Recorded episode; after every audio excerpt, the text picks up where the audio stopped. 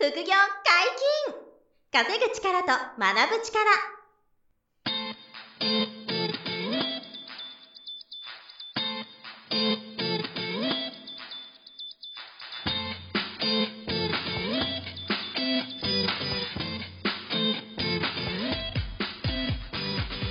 この番組は稼げるようになりたいを叶える副業アカデミーの提供でお送りいたします。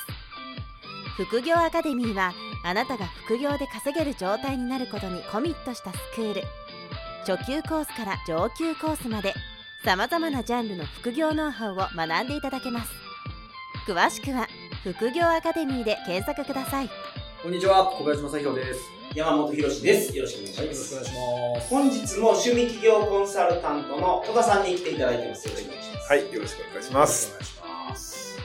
前回の話聞いて、はいあの、ものすごく興味持ってると思うんですよ、皆さん。ありがとうございま僕もこれが得意とか、これが好きす。はい。っていうの皆さん持ってると思うんですよ。まあなんかあるでしょうね。うんないってことないと思うんですよ。ん確かに。必ずありますよね、はいうん趣味は。そこでですね、今まで、まあ、コンサルをされてきた中でですね、うんあの、こんなのあったよっていう。ああ、あの、はい。実際具体的な事例といいますか、はいはい。ちょっとね、お聞かせいただきたいですすね。ねめちゃくちゃ興味ある。ね。うんどんなんがいいすると、そのうん、まあ普通にそらいけそうやねみたいな事例ももちろんね、はい例えばハンドメイドで、もえうあ、まあ、じゃあそこからお願いします、じゃあ。あ、あの、わかりやすいところからね。はい。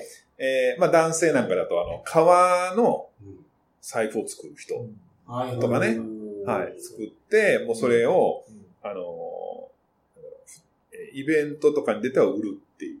で、ウェブサイトでももちろんオーダーを受け付けたりとか、はい。っていうされてて、まあも、月数十万売り上げてる人だとかね。確かに東急ハンズとか行くと、この革どう使うんやろみたいなの結構売ってるんですよ。あ、革がね、あの、ますよね。素材が。はい。ああ、と思ってます？ハンズとか行くとなんかね、ワンコインでなんかこんな革の、の、あの、はい、は例えば小銭入れ作るワークショップとかやったりとかする。い。あーそうねなるほうん、ああいうのに、あの、怒ってはりますね。ワンコインでやるなよみたいなこと言ってはりますけど。安すぎると。なるほど。まあまあでも全然そこは客層被らないからね、いいと思うんですけど。うんまあでも実際そうですよ。あの、革の仕入れてきて、えースライダーして、はい財布を作る。それをその、なんかこう、プラットフォームではい販売するんですか、え、あのーそれおっしゃってるのは、例えば、その、ウェブ上の、あ、そうそうそう、そういうこともあのミンジとか、あ、そう、ミンああいうやつジとか、ですよね、インチとか。あもうそこで売ってる人もいますし、自前のウェブショップで売ってる人もいますし。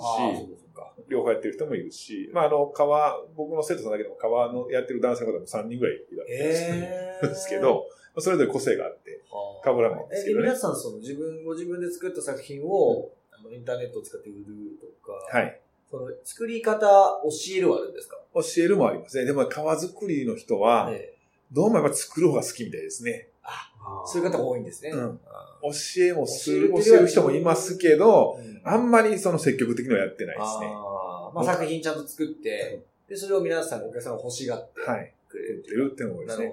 女性の方で、その例えばアクセサリーを作るとか、はい。あるいは、えっと、ペーパークラフトをやるとか、ど。うんえーっと、あるいは、ですかね、布とか針とか糸を使ったものでね、いろんなものを作るとか、まあいろんなジャンルのハンドメイドの人がいらっしゃいますけど、うん女性の方の方が結構教室やっぱりうん開催教えるような教室を。されますね。自分も作家として活動するけど、教えることもやる。編み物教室。編み物もありますね。ああ、いいですね。はいまあ、料理教室もそうですよね、多分。そうですね。はい。料理あの得意得意な確かにアイシングクッキーとかってわかります配信。アイシングわかんないでしょ男性わかんないでしょはい。冷えたクッキーかと思うでしょはい。違うんですか違うんです。なんですかアイシングクッキー。えっとね、なんかあの、さ、お砂糖の、はい。あの、ね、溶かして熱帯、かあの、カラフルなやつでこう、クッキーの上に、あの、絵が描いてあるやつと見たことないですか？ええー、わかんない。わからない。僕の説明がちょっと下手くそ あるんですか？はいクッキーの上に絵が描いてある。砂糖で絵を。お砂糖でね。は砂糖を溶かして、練って溶かした、いろんな色のがあるんですうんよ。で、そのいろんな色を使って絵を描いてあるんですよ。い。で、なあのーまあ、食べたらそろそろ、あ甘いというはいはいはいはい。そうねはいはい見た目可愛い。かわいい。かわいい。いろんなデザインかわのものが作れるはい。えーえ、そそれをごめんなさいですか？その作り方を教える。教える、教えもするし、えーオーダーを受けて作って売っいう。あーそう娘がだからカレーパンマン好きやから、はいっていう話があったら、いカレーパンマン作りますよっていうことですね。えっ、とね、もうオーダーはね、むしろね、あの、大量に来るのが多いので、はい。そう例えば最近はね、面白いですよ。結婚式の席札がアイシングクッキーとかね。あ、食べれるんですか？そう、そこに名前書いてあるんですよ。なるほど。とか。ロットで注文が来るっていう感じですかね。そうですね100個買ってそうです。だからもう必死な量作らないといけないですよ。へー必死にってね。なるほど。みたいなね。あのあ、検索、ググってみてください。はい、あアイシングクッキー。見たことあるでしょ？ここう、こうやって言われたらそう僕の説明が下手くそだから伝わらない。あ、皆さん、やっぱ検索していただければ。ね、見たことあるでしょ？あるある。こういうクッキーね。ははい。そういうのを、まあ、作る人とかね。女性なんかはそういう。あなるほど。可愛いんですよ。可愛らしいやつがですね、はいこれ、お魚の絵をこうね、クッキーに描いたりとか、ちょっとドレスにしてみたりとか、いろいろね、出てきますけど。この、この方のね、うちの生徒さんの対談の動画を、はあの、はいはい、福井アカデミーさんの福井アカデミーで、講座の中で僕の対談動画をどんどんこう出してるんですけど趣味業講座があるんですよ。なるほど。そうそうそこの動画ですね。はい、そこにも登場していただいてるんですけどね。そうですね。あのーこれまた話が脱線する。あ、でも、カレーパンマンありましたよ。ほんまや。ほんまですね。アンパンマン、食パンのカレーパンマン。目がクリクリのカレーパンマンです。ありますね。これなかなか難しいです。あの、そのキャラクターも勝手に作ったらまずいですからね。あ、そうか。あそうです著作権とかもある。あるから気をつけない。そうそう。だから販売はできないんですけどね。なるほど、なるほど。まあそういう方だったりとかね。あと、あとなんですかね。えっ、と、そう、カウンセリングあカウンセリング。とかね。はいカウンセリングって趣味と違うんとちゃうんって思うんですけど、うんけど。あでもやっぱり相談に乗るのがやっぱり好きっていう人の相談はい。なるほどね。みたいな。あの、あれもありましたよね。あの、夫婦問題カウンセリングとか。はい、あります。浮気専門、そう。不倫、不倫専門のね。不倫専門のカウンセラー。はい。ああ、なるほど。ええそれ結構売り上げになるんですよね。ます売ってますよね。僕の知り合いで8回離婚してる人いるんですけど。この方は、あの、離婚のコンサルできるって言言ってましたけどね。それはですか、離婚の手続きのコンサルですか？するためのこそ、あの、離婚を防ぐじゃなくて、離婚するんじゃなくて手続きの仕方みたいな。揉めないやり方みたいな。なるほど。だからすごいエネルギー使うらしいです。使うでしょ、その。もう慣れたいや、めちゃくちゃ使いますよ。えー僕も実際バツイチなんですけど、めちゃくちゃエネルギー使いますよ。結婚以上にエネルギー使いますよね。はい。何のカミング、何のカミングアウト？はい。丸にって言うらしいですそうなんですよ。あのね、あの罰とは言わないんですよ。結婚して、離婚して、離婚してから、まあ丸が離婚。お互いが、その後幸せになれば丸なんですよ。確かに、確かに。まあそうですよね。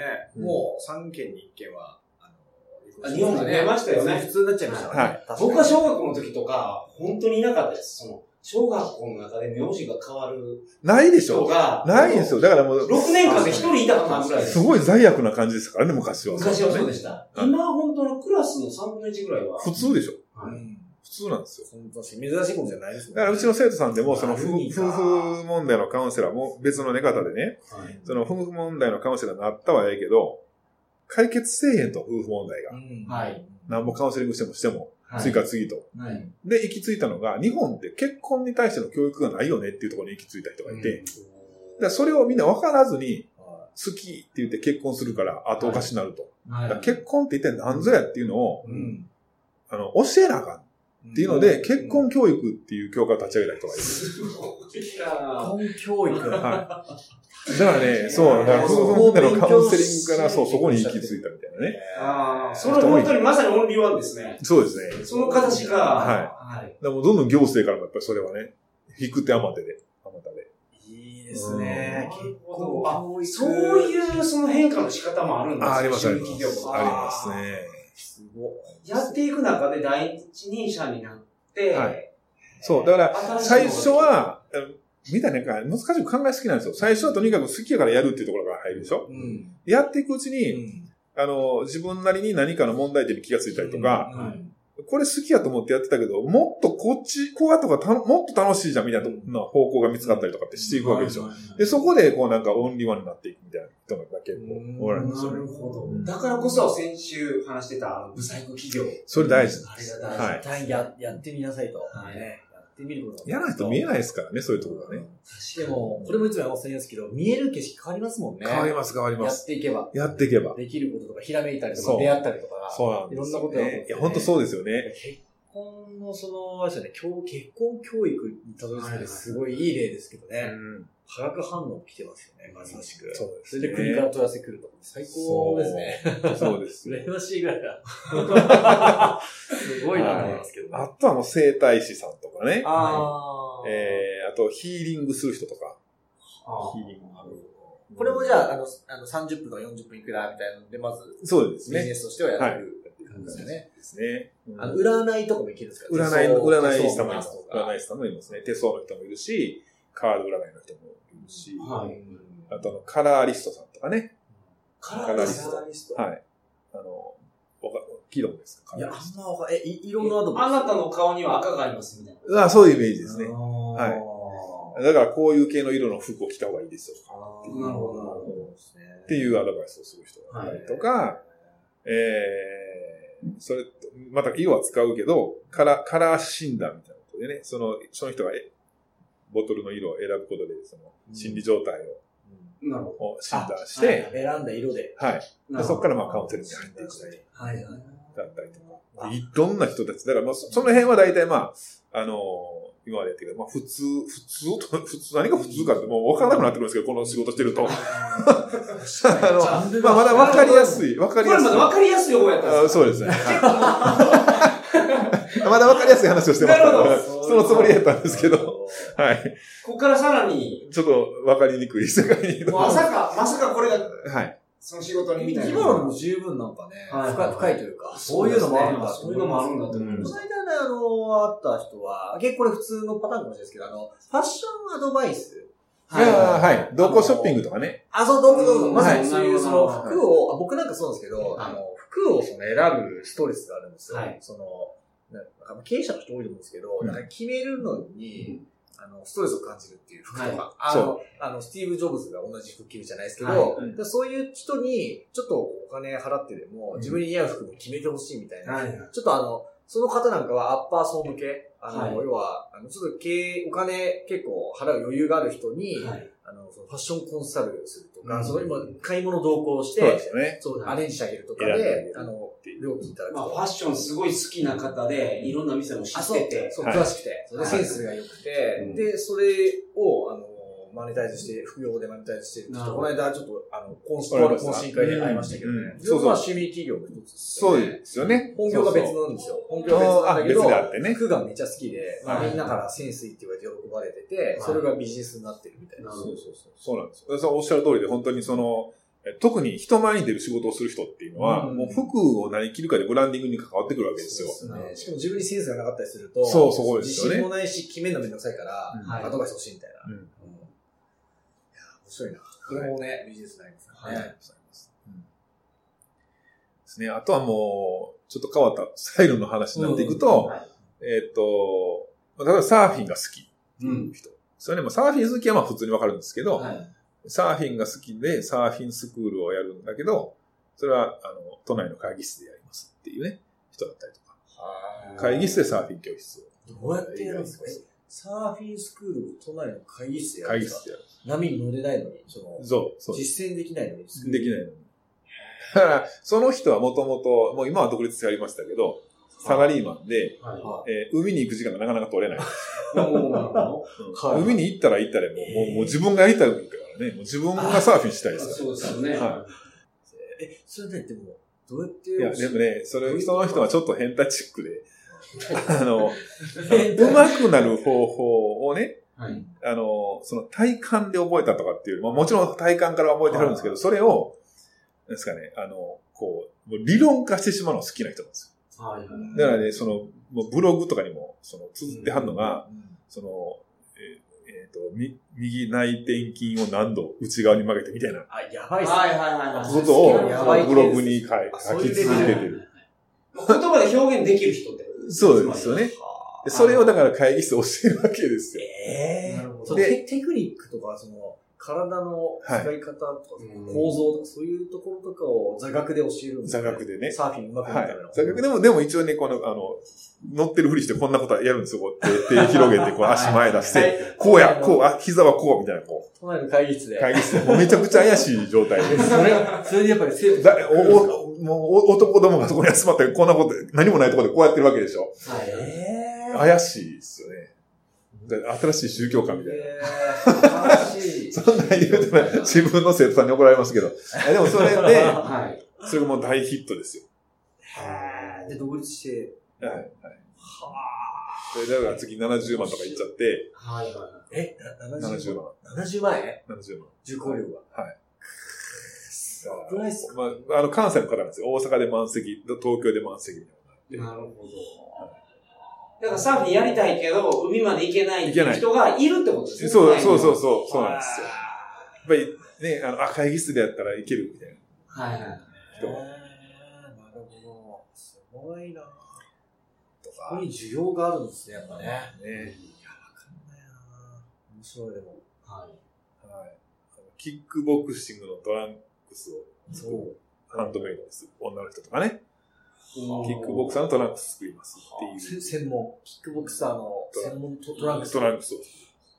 それは、その選手じゃなくて、キックボクシングファンが買ったりするんですか？選手が買うんです。あ、選手が。選手がああ、なるほど。はい。選手の試合用のトランクスをはいオーダーメイドで作らはる。それはテッカテカの派手なやつですよね。あそうです、そうです。うんあれを手作りしてはる。なるほそれも普通の企業塾ではもう、なんも売れるかいみたいに言われて。そうっすよね。誰が買うんやと思いますそうそう絞りすぎでしょって。そうそう。誰が買うねんって、キックボクサーしか買わへんやろ、みたいなはいは言われて。で、僕のところに来たんですい。よ。はい。でそれをキックボクサーが買って商売になってるってことですもんね。そうです、そうです。でも4ヶ月目ぐらいでもう月賞100万超えありましたからね。ええだからもう作るの死にかけてはりますよ。作るのあ、。そうかそうかそうか。うん作る方に手が回らなくなっちゃうぐらい、そうそう注文が来て。で今はだからもうあの、アルバイトの塗り子さんとかね、塗ってくれる人とか連れてきてなるほど。やってありちょっますけどと外外注さんみたいに、こそうです仕事を手伝ってもらいながら。100万超える。すごいな。多いです。だってキックボクサーって日本中にめちゃくちゃたくさんいますもんね。うんうんうん。実際にまあ、あの、プロじゃない方でも、もあの、いっぱい注文来るとうん。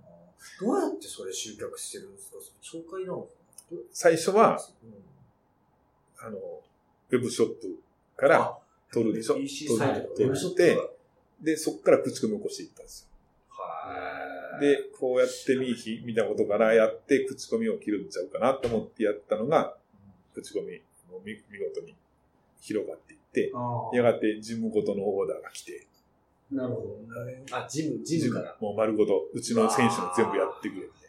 とか来始めて楽しいだろうなで、それがどんどん入っていて、今度はプロレス団体から、うちのあのプロレスラーの衣装を作ってくれ。なるほで、トランクスとプロレスラーの衣装全然違う。うんプロレスパンツと、え違う、あの、ほら、マスクとかガウンとかもあるでしょ。プロレスやったらもう立体縫製とかも全然違うわけですよ。ど。はい。でももう彼女やりますって。へで、今度はあの、アイドルの衣装を作ってくれる、ね、アイドル事務所から。はいはいは何がそれそんなに来るんですか？デザインがいいとかなんですかね？まあ、デザインと、それからやっぱり細かいとこまで完全にそのオーダーに対応する。対応する。その姿勢ですよね。い。なるほど。メーカーとかだと、あの、大量生産するか、まあ、個別のオーダーだったらメーカーとかだと、もう多分、そのセミオーダーみたいな、フルオーダーなかなかならないんですよ。で彼女はこれぐらい分厚い、その、あの、生地の見本帳みたいなめくって、まあ、だからこれぐらいっていうのは、あの、音声では伝わある。2、30センチの。30センチぐらいのね、厚みのはいやつとボワーめくって、あー生地のやるんですよね。なるほど。で、この、あの、AKB のドラマの衣装も作ってくれとかってなって、多いですね。で、現場行って採寸し。てみたいな。まあ、そのオーダーメイドで、こうすごくきめ細やかに対応してくれることが、はい口コミになって、いや、実は仕掛けもちゃんとあったんあ、です仕掛けがある。あはいそこは先生としてノウハウを教えてあげて、よ。はい。うまく。口コミが起きるようにっていう。なるほはい。ど。はい。それは知ってもらうっていうところですね。そうですね、口コミでそれを知ってもらうんですね広げていくっていうね。はいそうですね。面白い。すごいですそんな趣味がまあビジネスになると。はい。あと、変わった趣味。えー、歴史好きのね、はい。はい。男性がいて、で歴史好きってちょっと普通すぎますよね、みたいな。歴史で何、どうマネタイズするかみたいなはい。ところから始まって。でででも、でもそもそも歴史の何が好きなうん歴史って幅広い。戦国史が好きっていうか、まあそれまた定番やな、みたいな。はいルカルとかもねそう戦国だと歴史好きの人は大体男性戦国史が好きじゃないですか。はい。その織田信長が好きとか、そういうまあそういうやつですよはね。もうちょっと掘り下げられへんのかなっていう話をして、出てきたのが城跡やったんですよ。城跡が好きなんです城跡。はい。城、城じゃないんですかって言ったら城跡なんですよ。あ城じゃないってうん城跡城跡。で城ってほら、名城百選とか普通にね、はい。あるじゃないですか。はい。で城好きの人って結構いる。はい。城跡。で、城跡何が面白いんですかって聞いたら、まあまあ言うたらね、あの好きな人に怒られますけど、まあ、丘じゃないですか、城跡って。丘。まはいあ、城はないんですなねいから、うん石垣のちょっと丘みたいな。うんで、まあそこに行って、大体ほら、ななんとか上司とかってこう、看板があって、なんとか上司、城跡。看板があって、で、まあ、ここの城跡は、あの、大何代将軍のなんとかが、はい。ちょっと看板があったりとかするじゃないはいでそれをよ見て、はいで、そこに行って、だからこの辺が大体二の丸になった場所かとか、はい。本丸がここかとかって想像するらしいんですよ。はい。で、あここ、この辺がお お堀で、で。向こうから敵兵が攻めてきたら俺やったらこう守るみたいなあことをこういろいろ想像するのが楽しいらしいんですよ。なるほど。で、それは、それあなただけなんですかってそれが好きなのは。そういう人は他にもいるんですかって聞いたらいい結構いるっていうので、じゃあそれで行きましょうか。それで行きましょうかって、どうマネタイズするか全然想像つかないですよね。そっからどう結びつけるんですからね、お金に。で、あの、実際、あの、男性なんですけど、はいえーまあ、いろいろ試行錯誤しながら、ネタはいっぱいあるんですよ。あるんですけど、一発目にまずやったのが、はい。あの、城跡お茶会っていうのをやったんですよ。で、まあカフェに、はい。あの、参加費5000円はい。集まって、はい参加費5000円でお茶代別です。はいお茶代別だから、まあ、お茶代自分で払えよと。はい。で参加費5000円。はいで、えーそこで、まあ、みんなで城跡を、について語り合うみたいな、はいなお茶会を。あでも、城跡に行ってないんですね、そこ、それは。うんカフェですからね。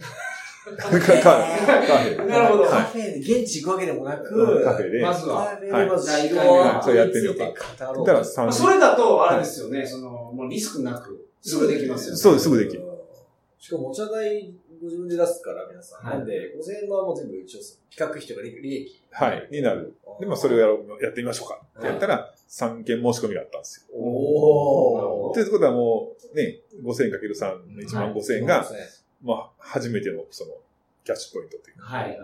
うんで、まあ、その後、またいろいろ頑張って。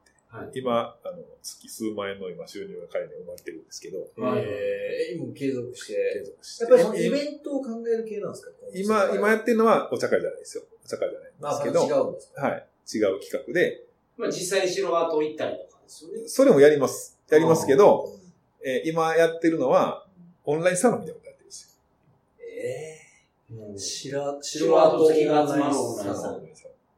へー。月額会費をもらっで、てサブスクですね、これ。はい。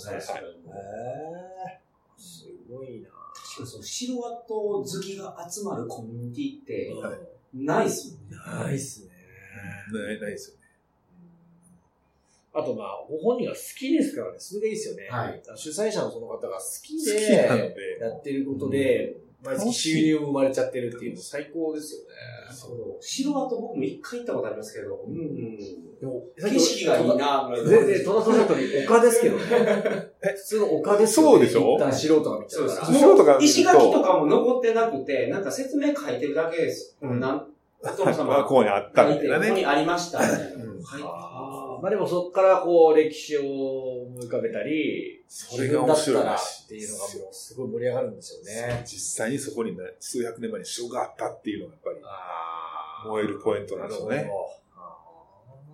すごいですね。その城跡好きっていう趣味が ビジネスにちょっとなり始めてるという、はい。素晴らしい。あとはもう変わった人ですよ。ドッグマッサージの人とかね。おーワンちゃんマッサージ犬の。はい。はいはいはい。犬の疲れを取るってことですって思うでしょ。ね。はい。もちろん。違うんですよ。ええだから最初はそれ思われてたからなかなか広まらなかったんですあ、なるほど。わかりました。小林さんの疲れを犬で取るってことですか？犬を足し足しが、小林さんちょっとあの、映ってみてくださいって言って。よ。あ、ドッグがマッサージをする。そうそうそうそう。あの、大型犬、小型犬、中型犬、どれにしました？今日は疲れてるから、大型犬で。人間それ、いけるかもしれないです。あ、違うんですか？違いますよ。え、どういうことですか？ロックマッサージでどどういう？そう。あの、で最初は、そう思われてたから、犬にマッサージって贅沢なみたいな。うん。私がやってほしいよ、みたいなみんなね。はいうんでで、そうじゃないんですと。はいあの、犬の、もうあの厳密に言うと、あの、治療に近い行為なんですよ。あの、マッサージなんですけどね。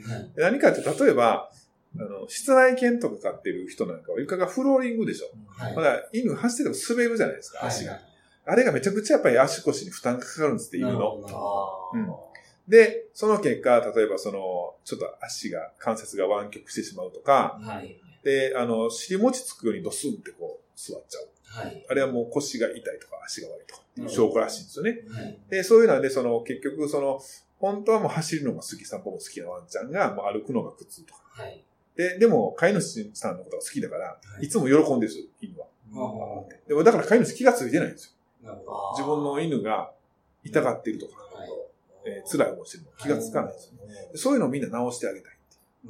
で、その方はその犬の骨格から筋肉から全部勉強してて、はい。で、こうしてこうしたら、もちろんガチガチにだから筋肉が凝り固まってるから、そう、痛みが出るんですけど、それ全部ほぐしてあげたら。ものすごいこうまっすぐ走れるようになるとか、はいはい。痛みが取れてワンちゃんが喜んで走ってるのって、飼い主はそれ見て号泣みたいな。あっていう、そのマッサージ。ーへー。それを最初は全然やっぱり広まらなくて。はい。で、まあ、うちに来られたんですけどね。今はもう日本中飛び回って講演をしたりとか、はい。で、スクールをやったりとか、で、えっ、と、専門学校の先生やったりとか、はい。ってやりながら、だからその人がやる講座なんてもう、あの、ほぼ 100, 100万に近い金額講座を主催されてるんですけど、そこに生徒さんが申し込はあ、すごい。むっていうのがね。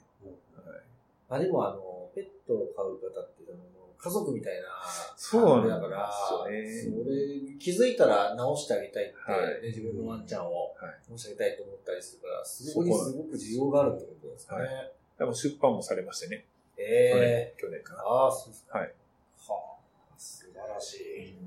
面白いな。幅が広いね。本当に何でも、うん本当に何でも起業できるんですよ。なるんですよ。だから、その、この趣味やからあかんとかってね、その、あかんって思った瞬間にあかんようになるわけですうんはい。よ。どうやったらできるかって考えないと。はい固定概念を一回捨てないといけないですね。そうなんですよね。で、うそうすることで、どん、僕の、僕が自負してるのはどんな趣味でも、絶対マネタイズできると。ただ、そこにかかる時間の長い短いとか、はい。稼げる金額の大きい少ないは当然出てきますけど、はいその趣味によって出てきますけど、まあおそらく、その、どないも、あの、もう煮ても焼いても誰もならんやろみたいなことはないと思ってるんですよね。なるほど。はい。素晴らしい。面白い。面白い。ですね、これは。本日も大変お疲れ様でした。はい。はい。さあ、副業解禁、稼ぐ力と学ぶ力、そろそろお別れの時間です。お相手は小林正宏と、戸田光弘と、山本博史でした。それではまた来週。さよなら。